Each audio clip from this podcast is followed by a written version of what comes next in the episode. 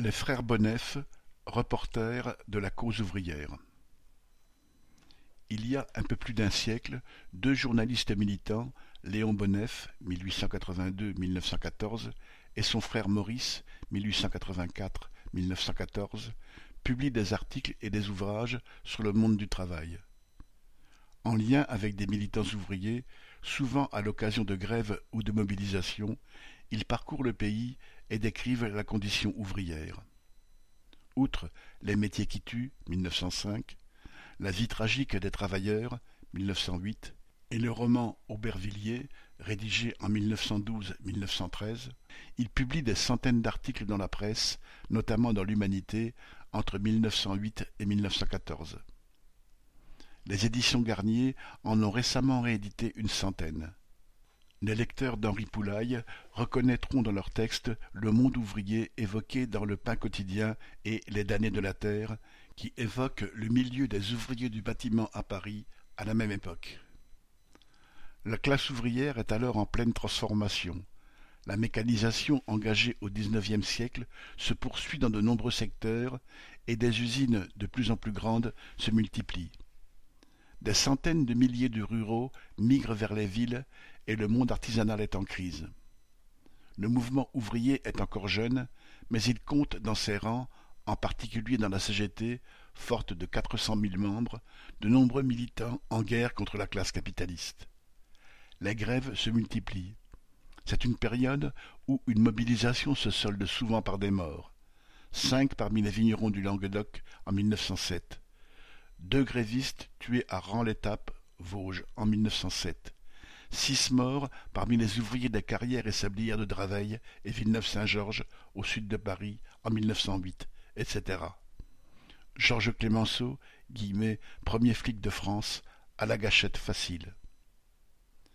Les frères Bonnef s'intéressent à tous les aspects du travail ouvrier les horaires, les salaires, les conditions de travail, les accidents et les maladies professionnelles, etc.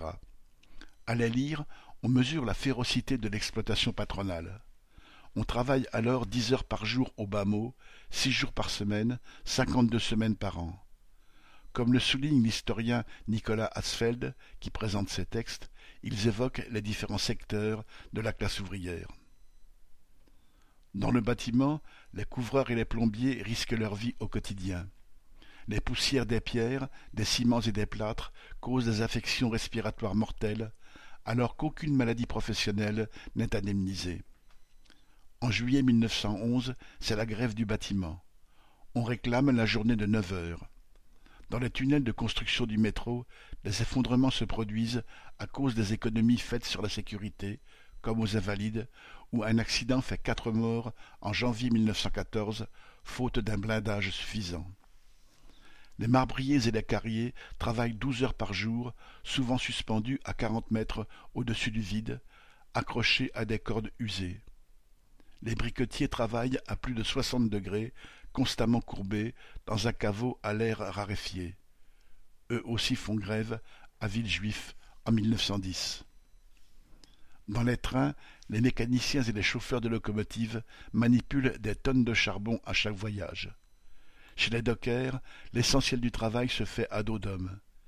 Les équipages des remorqueurs fluviaux font quant à eux des journées de seize à dix-huit heures, dans des conditions souvent terribles. Les balayeuses commencent le travail à quatre heures du matin. Dans les égouts, la mortalité annuelle est de quarante-quatre pour mille, notamment à cause de la tuberculose. Les gaz causent des incendies et des explosions. Dans les fabriques d'engrais et les boyauderies d'Aubervilliers, c'est le cercle de l'enfer. Les conditions sont harassantes et on commence fréquemment à treize ans. Les blanchisseuses débutent également à treize ans avant d'être elles aussi décimées par la tuberculose ou d'avoir les mains brûlées. Dans les scieries mécaniques de Charonne et de Ménilmontant, on peut perdre une main ou un bras, ce qui donne droit à une pension de cinquante francs. Les artificiers sont victimes d'accidents mortels. Les cafus, qui déchargent le charbon à partir de treize ans, meurent souvent avant trente ans. Les ouvriers qui travaillent avec le plomb souffrent de saturnisme avant de mourir. Ceux qui découpent l'amiante, déjà utilisé car il est incombustible et isolant, tiennent au plus cinq ans avant de mourir. Leurs usines sont appelées « abattoirs » ou « cimetières ». Ceux qui fabriquent des allumettes à Aubervilliers, les « bouts de bois », sont longtemps décimés par le phosphore blanc qui provoque la nécrose des dents et des os, avant qu'un substitut à ce poison soit mis au point. Les agents des postes font des tournées de vingt-huit à trente-deux kilomètres par jour, qu'il pleuve, neige, vente ou qu'on suffoque, à partir de cinq heures trente, neuf heures par jour, sans repos hebdomadaire. Les camelots qui vendent les journaux le soir cumulent souvent cela avec un autre emploi. Les frères Bonnef s'intéressent aussi au travail à domicile qui mobilise de nombreuses femmes seules et des immigrés. C'est le sweeting system. Bredeuse des Vosges, travaillant quinze heures par jour pour les grands magasins parisiens, ouvrière des fleurs artificielles, lingère, passementier de Saint-Étienne, etc. Depuis 1892, le travail des enfants est interdit en dessous de treize ans, mais il demeure la règle. Les verreries emploient en grand nombre femmes et enfants, parfois très jeunes, à l'instar de celle de Laignelay près de Fougères, où les enfants sont recrutés à travers toute la Bretagne dès onze ou douze ans et postés près des fours. À partir de neuf ou dix ans, les danseuses s'échinent à l'opéra. À Paris, les « petites crémières », souvent recrutées en Normandie, sont surmenées.